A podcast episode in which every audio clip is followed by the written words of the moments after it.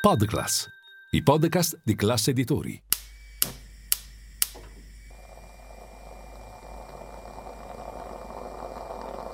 Buongiorno al gruppo Classe Editori, io sono Massimo Brugnone, oggi è martedì 14 novembre e queste sono notizie a colazione, quelle di cui hai bisogno per iniziare al meglio la tua giornata.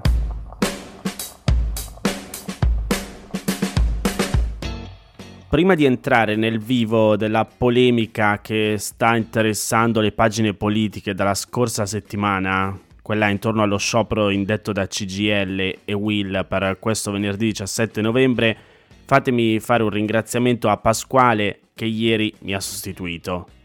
Come spiega il post, il dibattito è iniziato quando la commissione di garanzia, cioè l'autorità che per legge ha il compito di vigilare sui modi e sui tempi di convocazione degli scioperi, ha diffuso una delibera approvata il giorno prima, secondo cui le associazioni sindacali coinvolte avrebbero violato la normativa in vigore, invitandole a rimodulare gli orari e le modalità di convocazione dello sciopero.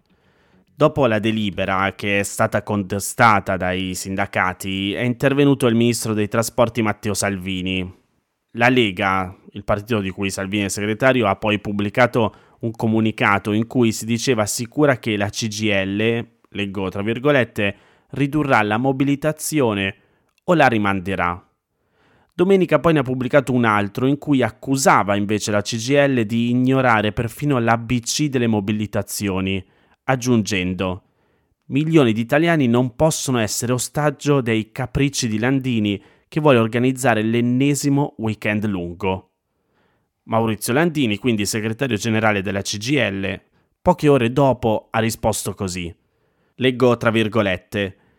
Forse Salvini, che in vita sua non ha mai lavorato, pensa al suo weekend Capisco il nervosismo perché chi in campagna elettorale ha raccontato che avrebbe aumentato gli stipendi e che avrebbe cancellato la Fornero, oggi di tutto questo non c'è traccia. Ma la domanda è, chi è che può decidere se uno sciopero si può fare e in quale modalità?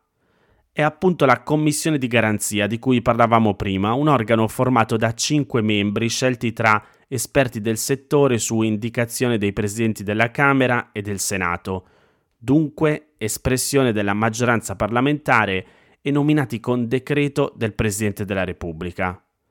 Anche il governo ha un margine per intervenire sugli scioperi attraverso la cosiddetta precettazione, come viene chiamata la facoltà del Presidente del Consiglio o di un ministro o del prefetto competente di imporre limitazioni a uno sciopero oppure vietarlo del tutto.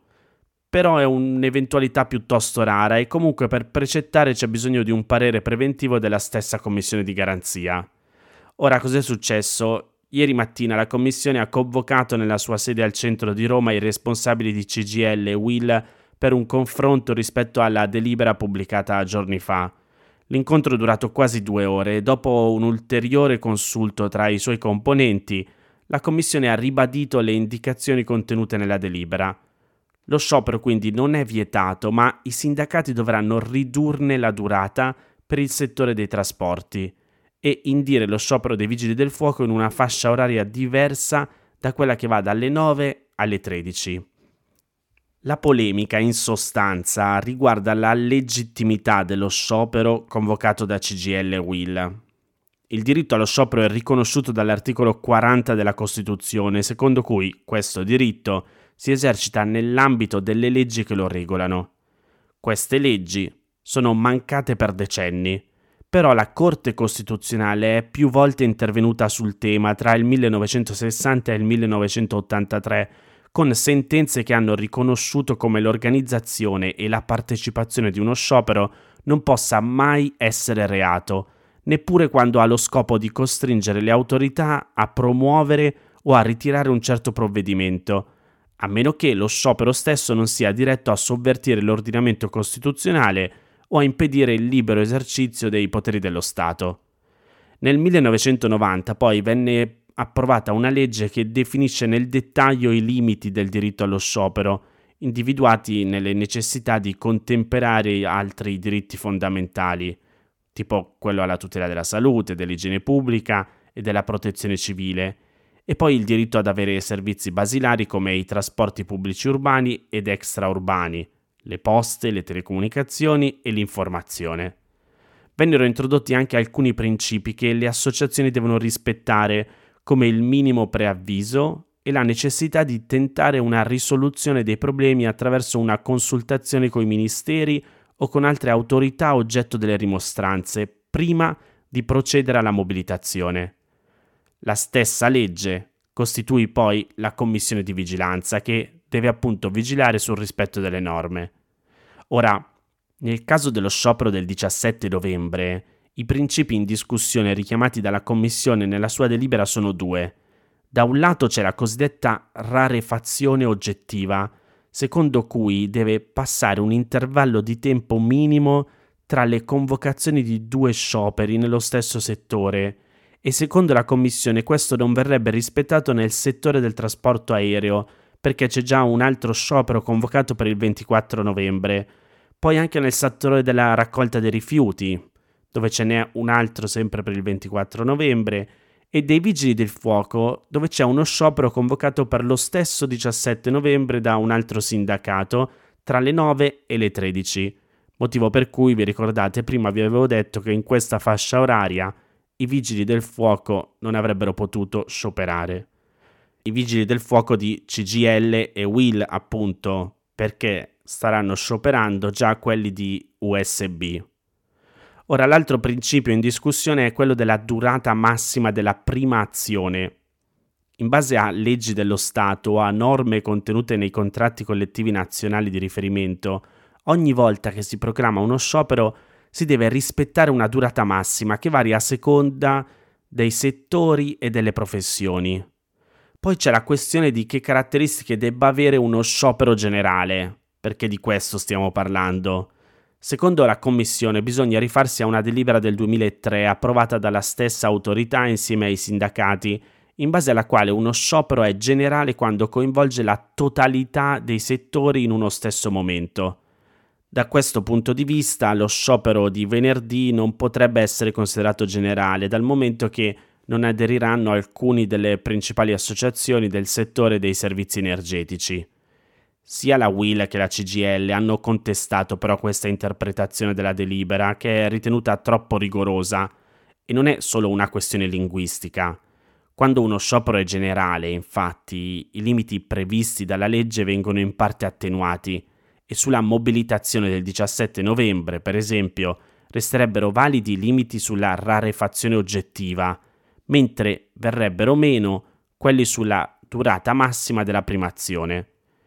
Ora, non è la prima volta che nasce una polemica politica tra il governo e la CGL in vista di uno sciopero, ma succede ancora più spesso da quando Salvini è diventato ministro dei trasporti, uno dei settori su cui l'incidenza degli scioperi è maggiore. In più occasioni Salvini ha fatto ricorso alla precettazione e a questo giro ha attaccato Landini per il fatto che la maggior parte degli scioperi, come nel caso del 17 novembre, vengono convocati di venerdì.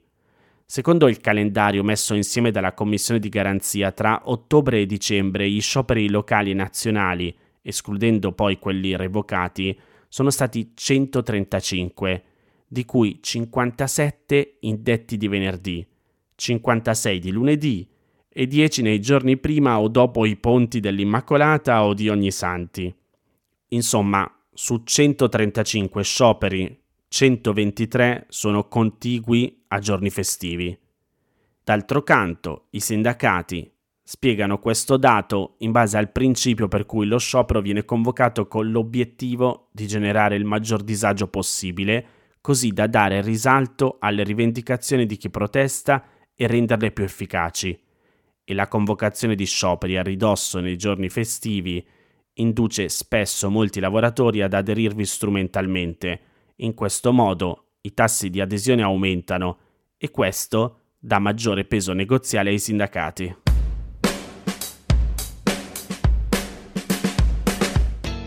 La Cina sta rafforzando i controlli sull'export delle terre rare. Settimana scorsa il Ministero del Commercio cinese ha annunciato di averle aggiunte all'elenco delle merci per le quali è necessario che i commercianti comunichino le informazioni sulle importazioni e sulle esportazioni e il provvedimento avrà la durata di due anni, quindi fino a ottobre 2025.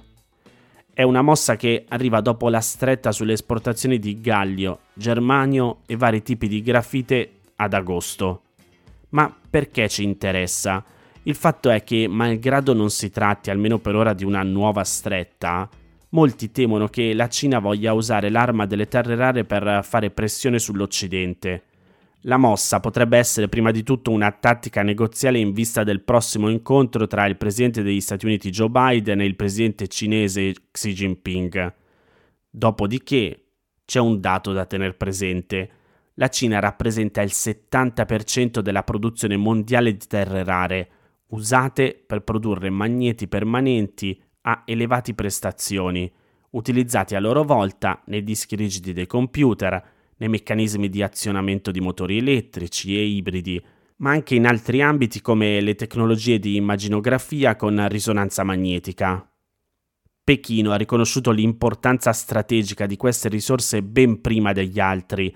Parlando in numeri, nel 2022 la produzione di terre rare cinese è raddoppiata da 105.000 tonnellate a 210.000, mentre la produzione non cinese, pur essendo quadruplicata nel giro di pochi anni, nel 2022 è arrivata soltanto a 90.000 tonnellate. La Cina domina tutte le fasi, dall'estrazione alla produzione di magneti, e inoltre gli investimenti cinesi in Congo, paese che detiene il 70% delle riserve mondiali di cobalto, che non rientra tra le terre rare ma è una materia prima critica, dicevo, gli investimenti cinesi in Congo per questo tipo di materia consentono a Pechino di avere il 72% della capacità di raffinazione globale. In realtà non è la prima volta che la Cina usa le terre rare come arma geopolitica. Nel 2010 restrinse l'export di terre rare verso il Giappone dopo una disputa legata alle acque territoriali del Mar Cinese orientale, mentre, come accennato prima, ad agosto di quest'anno aveva imposto una stretta alle esportazioni di gallio e germanio.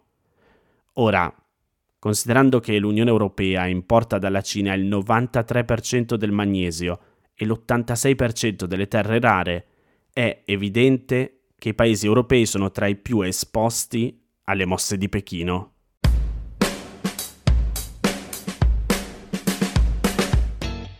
L'UDU, che sta per Unione degli Universitari, e Feder Consumatori hanno presentato settimana scorsa un report sul caro università in cui viene fuori che mediamente uno studente fuori sede, che quindi studia in una città diversa da quella di residenza, tra tasse universitarie, alloggio, pasti, trasporti, materiale didattico e digitale, cultura, attività sociali, ricreative, sport e salute, insomma, per vivere e studiare, spende mediamente 1460 euro al mese.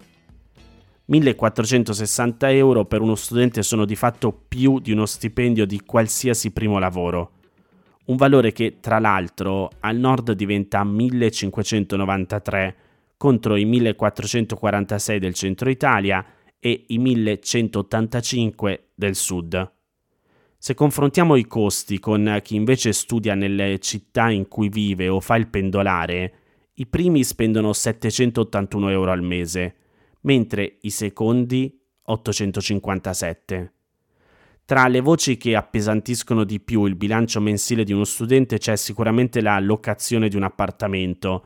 Solo una camera singola, includendo le spese di luce, gas e condominio, costa in media 482 euro nel nord d'Italia, 408 nelle regioni centrali e 323 al sud importi che diventano più bassi del 20% se si opta per una stanza doppia. Ora, di questi, circa 350 euro sono dovuti al canone e il resto alle utenze.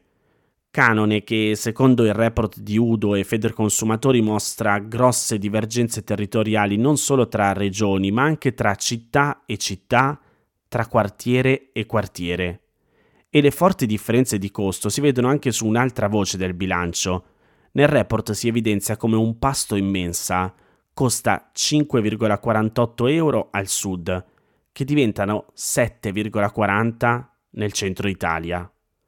Ora, ve la ricordate la prima notizia, quella sullo sciopero generale? Nel comunicato che accompagna il report completo e che vi metto nei canali Telegram e WhatsApp di Notizia Colazione, gli studenti scrivono, leggo tra virgolette, per rivendicare misure reali a sostegno delle famiglie e del futuro del Paese e per riportare al centro i problemi dei giovani e degli studenti, il 17 novembre l'Unione degli Universitari e Federconsumatori scenderanno in piazza in tutta Italia.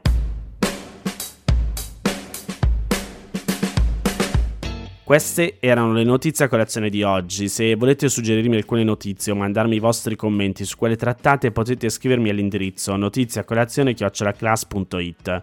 Se volete rimanere aggiornati, ci sono il canale Telegram e WhatsApp di Notizie Colazione. Li trovate nel sommario della puntata insieme al link per gli altri podcast del gruppo Classe Editori. Io vi aspetto domani per iniziare insieme una nuova giornata. Un saluto da Massimo Brugnone.